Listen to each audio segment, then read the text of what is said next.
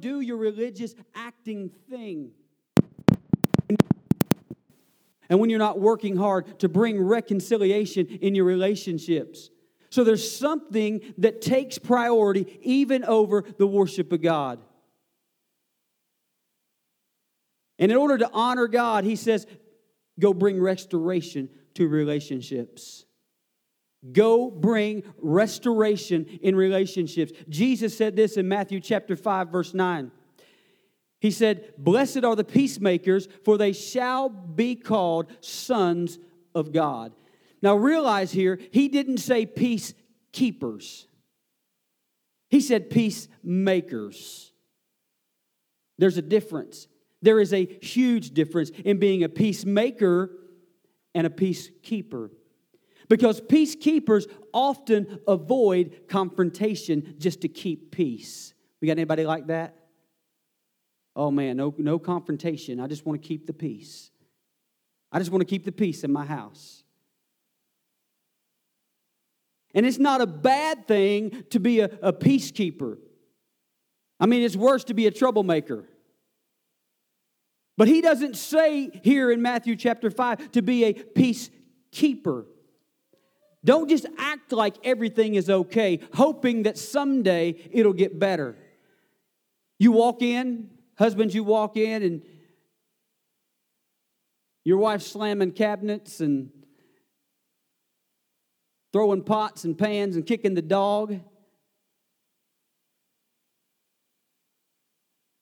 And you know in your heart that it's because of you,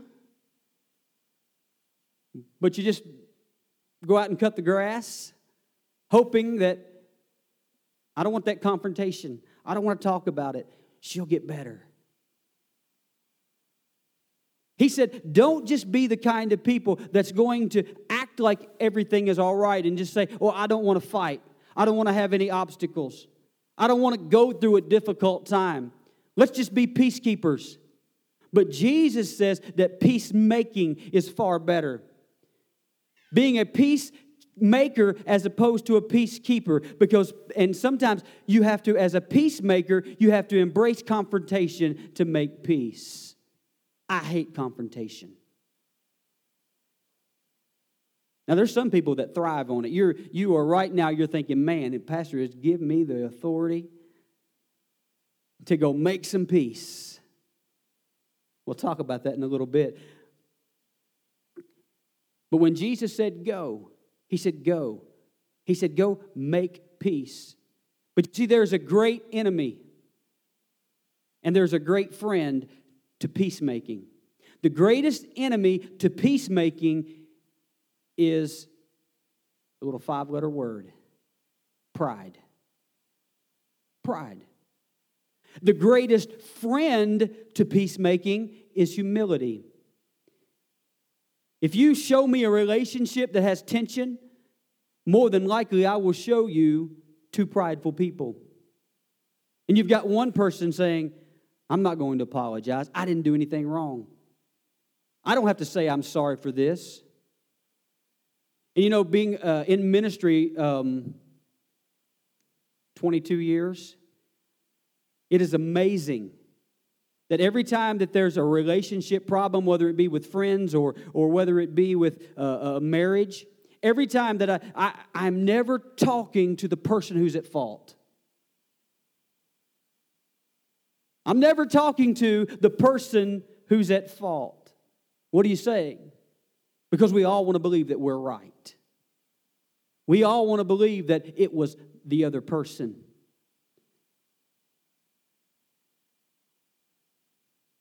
But we have to realize that sometimes, most of the time, that almost all the time, you ever heard there's two sides to every story? There's a little, there's enough fault for everybody to go around. And we have to own up to the fact that we're still part of the problem in some way. We have to own up to our part. Uh, I mean, the Bible says that if it's possible, if it's possible, as far as it depends on you, do everything you can to stay at peace with those you love. If possible. So, as far as it depends on you, live peaceably with all. What is this saying? Maybe you've only done like 1% of the problem. But 1% is still a percent, right? And then now, just a tip when you go to try to make peace, don't bring up percentages. Don't look at them and say, well, now, you know, I'm just 1% of this problem. You're 99% of it, but I, I want to I wanna apologize. But the point is, is that we are all wrong in some way. It could just be an attitude. It could be just um, the way that we handled a situation. And pride will say, No, it's not me, it's you. I'm the victim.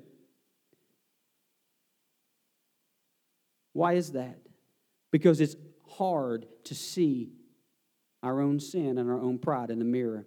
But humility says, I do own part of this. That I have actually been wrong. And I'm going to be faithful before God and I'm going to humble myself. What happens when we humble ourselves? When we humble ourselves, we elevate the relationship above me. We understand and we realize that that relationship is more important than me being right. When we humble ourselves, we say that I love this person more than I love being right. Let me ask you a question. How much could God do in your heart if you would take out the pride and replace it with humility? How much could God do in your heart if you would take pride out and replace it with humility?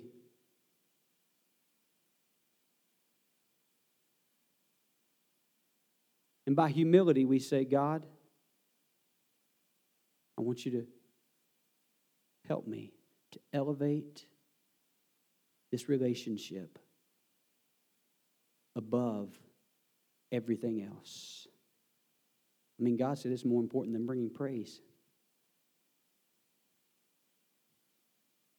So what did he tell us to do? He said, "Go, go and make it right again." So how do we how do we apologize with integrity? I mean, there is a right way to apologize and there is a wrong way to apologize. Anybody had anybody ever had somebody come apologize to you and when they walked away you're thinking that wasn't an apology? It's awful quiet in here this morning. I should have put in the bulletin wear steel toe boots. Have you ever had that happen?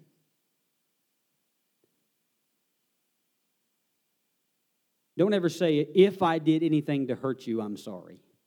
That's not an apology.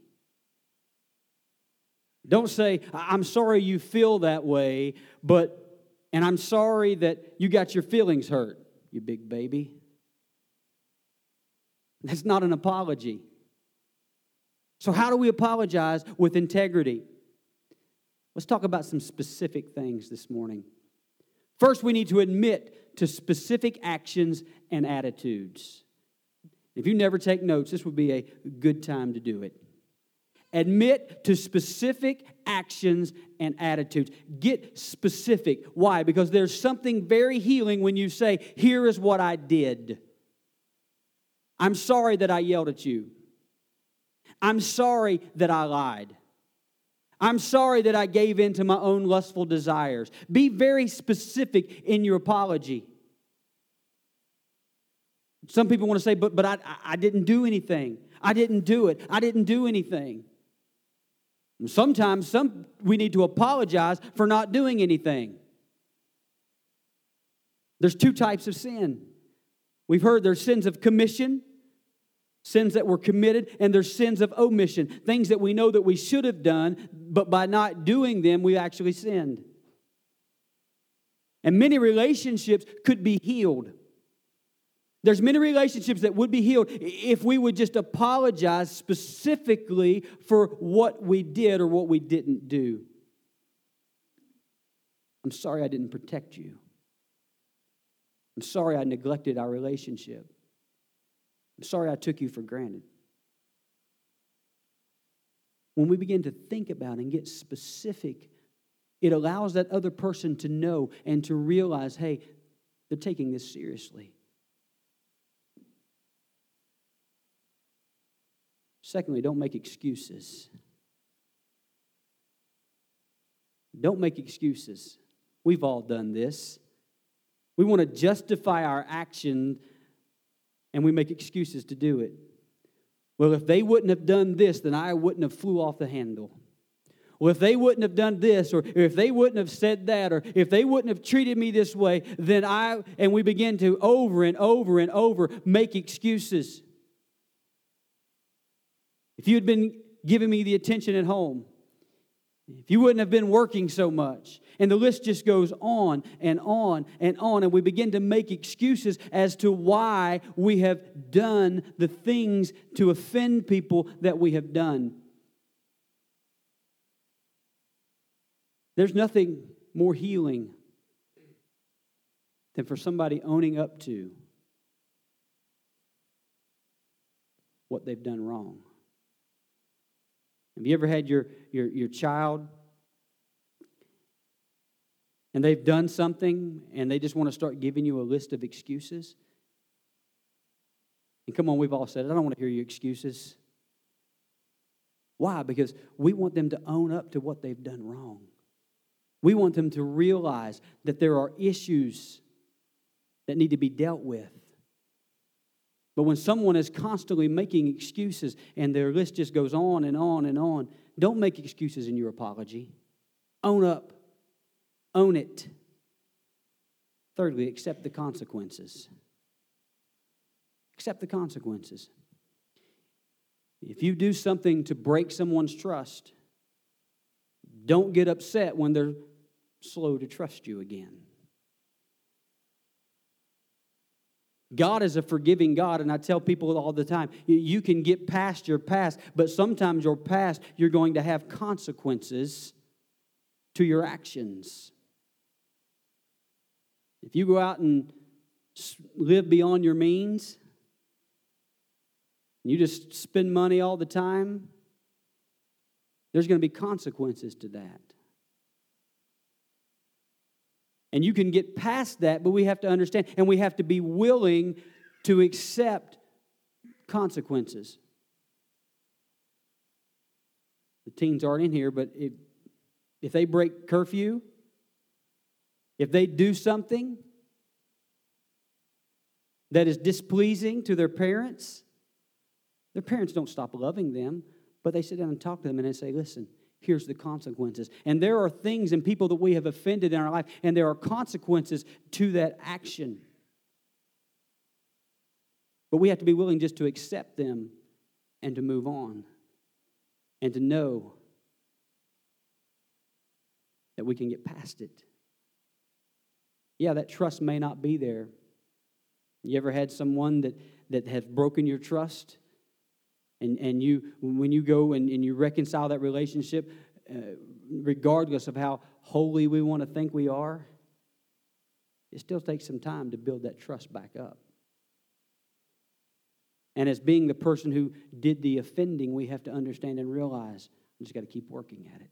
I have to show them that I'm trustworthy. I'm not upset because they don't completely trust me again because I wouldn't trust me either. Fourthly, change your behavior. Change your behavior. Too many times we do things that we believe and, and we know we're wrong. We go and we apologize, but then the next time that we're put in that situation, honey, I'm sorry I yelled at you. But then the very next time that it happens again and you yell again, and then you're going saying, honey, I'm sorry I yelled at you. And then it happens again. You get the point. We can't just keep doing the same thing over and over and over again and then just asking for forgiveness. Because at some point, that, you, that person is going to look at you and say, I accept your apology, but we have to change our behavior. If you say, I'm sorry that I yelled, then try not to yell again. Change your behavior, get help, get counseling, go to some anger management. Get around other Christians who will help you control that attitude, that anger, or whatever it may be. Get in a life group. My goal is to see how many times I can work life group into one Sunday morning. Get around other Christians. Ask them to pray for you. Ask them to hold you accountable. Ask you to, to help walk with you through changing. Apologize, then change. Apologize and then work to change the behavior. Lastly, what do we do? We ask for forgiveness. We ask for forgiveness. Don't just say, I'm sorry. Man, that's such a hard word to say, isn't it? I'm going to show my age. Anybody you watch Happy Days? Come on, the Fonz. How many people remember that episode? Thank you. Man, I feel the over 60 crowd just raised their hands. It makes me feel great. You guys even know who the Fonz is? She shook her head no.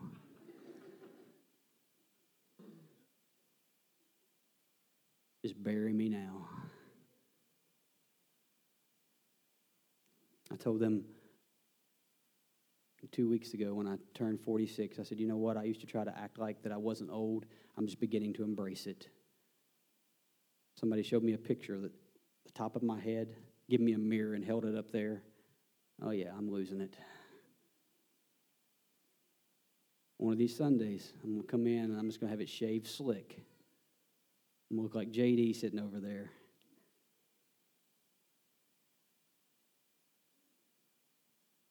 But the Fonz, he was so cool.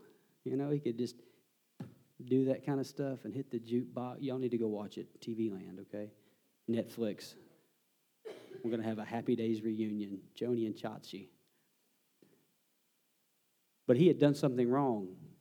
But he could not do, he could not get out the words sorry. He'd go, I'm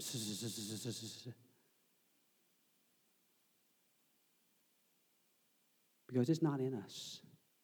It's not natural. That's why it's so hard for people to come to Christ. Because it's not natural for us to admit that we're wrong. How many people, when you got ready to come to Christ, you had some second thoughts? And it may have took you a week or two or to finally say, God, I'm sorry. It took you a week or two to ask for forgiveness. But man, do you remember the moment that you finally gave it to Him? Do you remember the relief? Do you remember the freedom? Why? Why? Because you see, our relationship with God there was something between us. There are things that we had done in our life to offend and to go against His will for our life. And so you've got that thing between you and God. But when you finally get to the point that you say, I'm tired of carrying this weight, I'm tired of carrying this burden, I want to be set free. And you felt that freedom. You felt that release. And what if I told you that there's some of you here this morning that you're sitting here and you have that same feeling, not between you and God, but between you and another person? And deep down, you know that you played a part because we all play a part. There's two sides to every story. And what if I told you that all you had to do to quit living with that burden was to go and ask for forgiveness. And that you could experience the same healing, the same joy that you felt, the same freedom that you felt when you gave your life to Christ. Why? Because God created us to be in relationship with Him and relationship with each other. And the enemy wants to stop you from having a relationship with Him and from having a relationship with each other. Just the way it works. That's his goal. And so, what do we do? What do we do? Man, some of the most powerful words in the human language. I'm sorry. I'm sorry. Forgive me. I mean, that's, that's the heart of the gospel. That's all God wants from us. He said, if it's possible, live at peace with everyone. How do we do that? How do we live at peace with Him? God, I'm sorry, forgive me. How do we live at peace with each other? Man, I'm sorry. Forgive me. I keep going back to, and I believe if you're going through something right now, no matter what it is, I am a strong believer that God does not waste anything. That things that happen in our life are to teach us a lesson, teach us how to navigate through life. And this all started September 15th when a young man came up and he said, I got to say something. And he talked about the what he had in his heart and that how that he had lived in bondage because of unforgiveness. I'll tell a little bit more of that.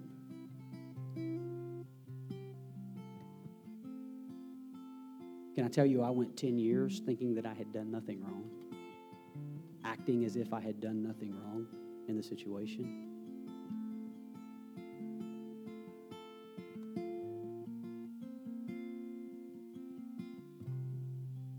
But it all changed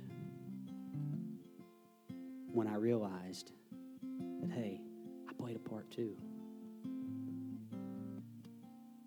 And as we went out to lunch and we sat in the car in front of our friend's house just talking, I looked at him and I said, I'm sorry. And at that moment, at that moment, everything changed everything changed. And if I could challenge you with one thing this morning, it would be do not let your pride keep you from having the relationship that God intends you to have. Why don't we follow Christ? Because we're prideful. I can do this on my own. I don't need you. Why do relationships with each other fail? Because we're prideful. But the Bible says if we will humble ourselves, humble ourselves, humble ourselves before God. We put that relationship above our wants and our deeds and our desires. And then we do the same thing on this level. We humble ourselves. I'm sorry with every head bowed and every eye closed. You may be here this morning, may be saying, Pastor, have a relationship that is not where it needs to be. And I know that I'm either partially or completely at fault. Pastor, I want to do what's right I want to apologize. I want to do my part. I want to believe God to bring healing to this situation. I'm not even going to ask you to raise your hand because I don't need to know. The Holy Spirit's already speaking to you. The Holy Spirit's already speaking to your heart. And you've got two choices. You can listen to the Holy Spirit, or you can allow pride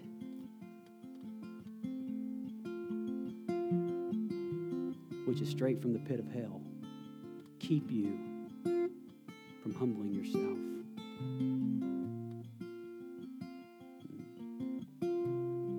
Now, I'm going to pray.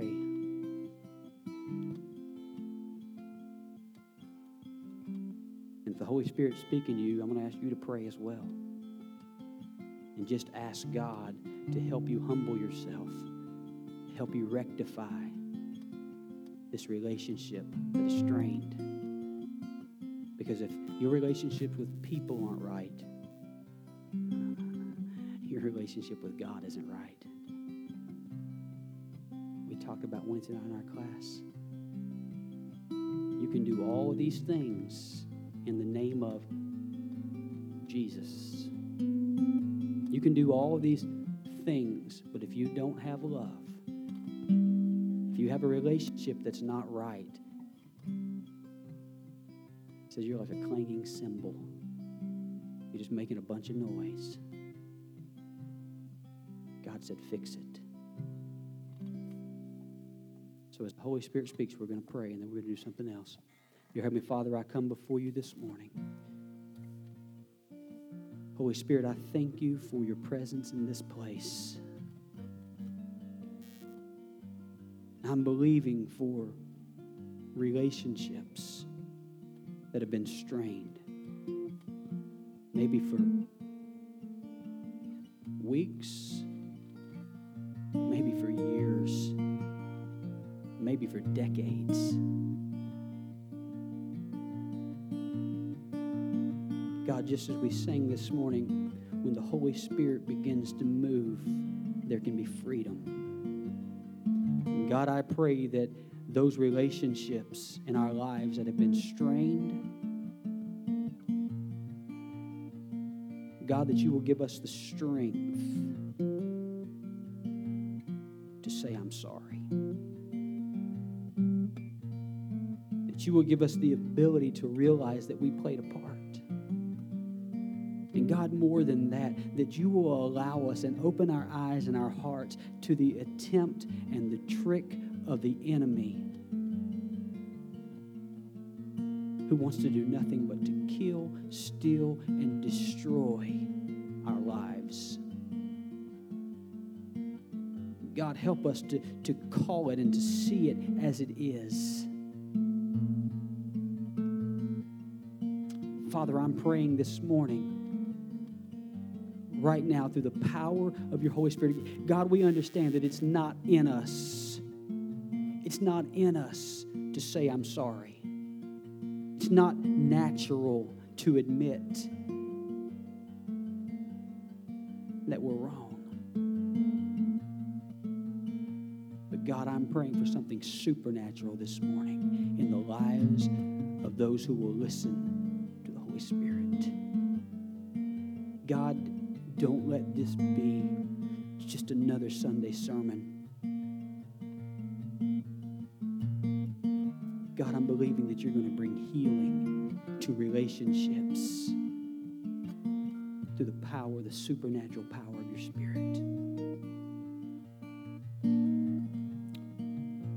Some of you may say this morning, my relationship with God is broken. Not walking intimately with Him.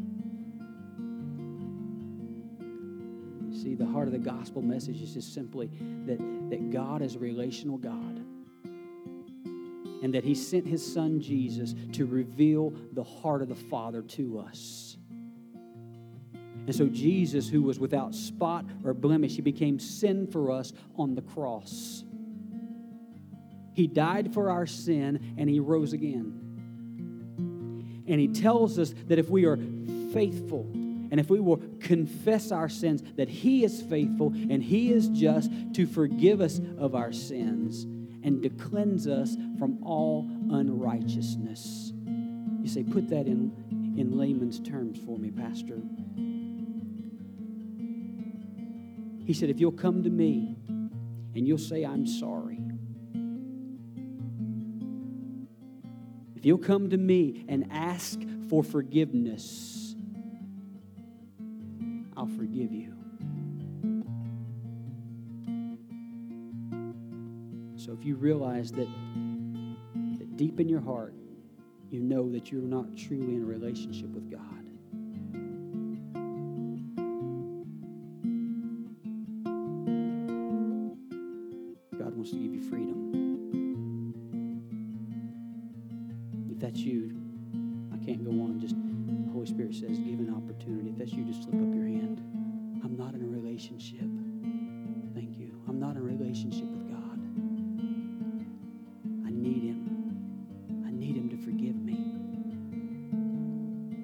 Awesome? You can do it right where you're sitting.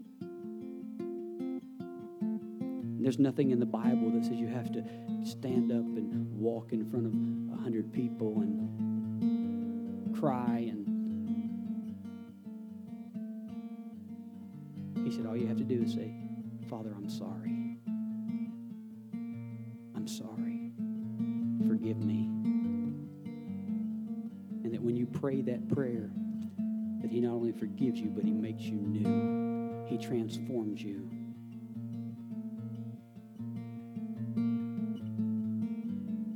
So if that's you, we're going to pray. Not some special formula. It's just God, I'm sorry. Forgive me. Be Lord of my life. Dear Heavenly Father, I come before you this morning, and God, you see each and every heart. God, you know. You know what we need before we even speak it, before we even admit it. God, for those who said, I'm not where I need to be I don't have that relationship that I need to have. Father, I pray, forgive us. Forgive us of our pride. Forgive us for thinking that we can navigate this life without you. God, I confess that you are Lord. And I believe that you sent your son to die on the cross for my sin. I believe that you rose again so that I could have victory and I could have a new life. Father, forgive me. God, make me new.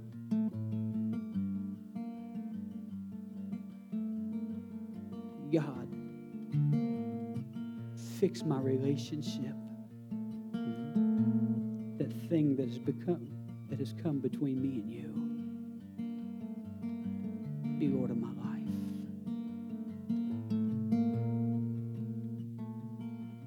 God said, if you prayed that prayer, He said, if any man is in Christ, he's become a new passed away, getting past your past. All things become new. If you prayed that prayer this morning, God has made you new.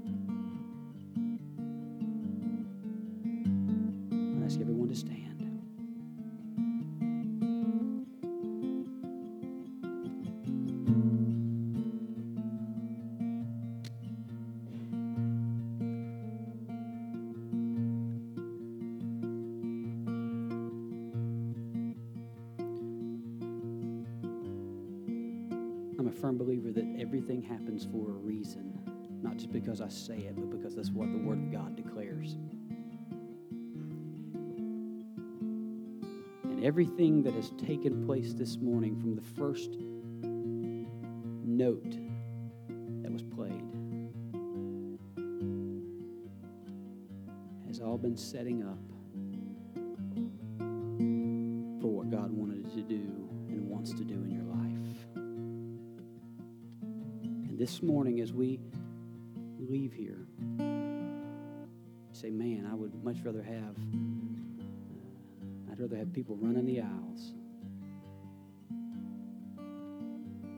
Sometimes we just need to take a moment, evaluate our lives, and realize the tactics of the enemy, and then have victory over them. Not through anything that we can do, but through the supernatural power of God. How do you do that? we're going to close. Throwing this on him. I'm going to see how good he is. How do you do that? It's by listening to the Spirit of God. And I'm going to ask him to sing a chorus of that song that we sang Holy Spirit, you're welcome. Holy Spirit, live in my heart. Holy Spirit, speak to me.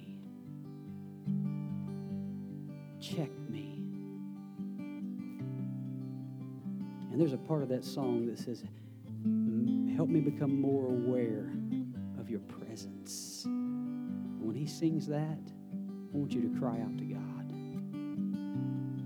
Help me realize that you're with me. Help me realize that you will guide me into all truth. Give me the strength to say. I believe there's people going to leave here today and you're going to fix some relationships, and I'm going to get messages that says the Holy Spirit has done something supernatural in your life.